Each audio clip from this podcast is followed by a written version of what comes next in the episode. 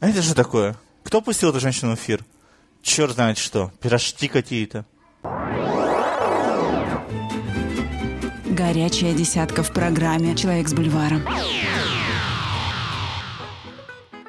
Всем привет! С Новым годом, дорогие слушатели! Прошу прощения за технические накладки. Сами понимаете, Новый год, похмелье. Кстати, а из какого фильма прорвались к нам эти пирожки? Пишите мне в приват, а я в следующей передаче озвучу угадавших. Ну, а теперь к делу. Если вы думали, что в новом году вам повезет и горючей десятки больше не будет, то зря надеялись. Я снова с вами, а впереди у нас горячая пора глобусов, оскаров и просто хороших фильмов. Итак, поехали! На десятое место опять выбрались «Потомки». Фильм Александра Пейна, номинированный аж на 5 глобусов.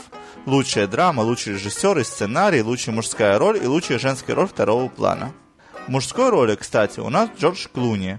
И играет он отца двух дочек, который отправился на поиски любовника своей жены. Смотреть, сами понимаете, надо. Девятое место. «Фантом. Darkest Hour». Фильм, спродюсированный Тимуром Бекмакбетовым, об американской туристке, которая угораздила оказаться в Москве в момент нападения инопланетян.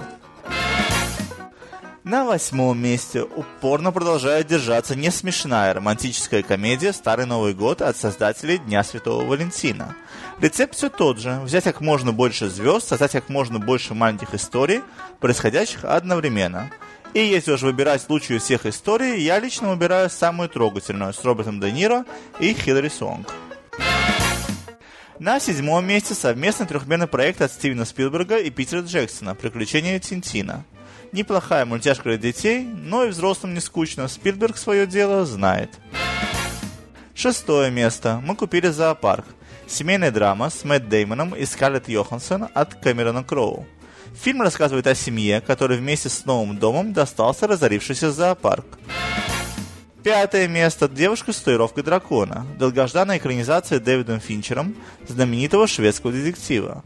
В главных ролях Дэниел Крейг и Руни Мара. Я лично очень удивлен, что фильм так и не выбрался в первую тройку. Очень добротный детектив. Правда, идет почти три часа. Четвертое место. Боевой конь. Еще один фильм Стивена Спилберга. Действие фильма о дружбе мальчика Альберта и коня Джоу разворачивается на фоне сражения Первой мировой.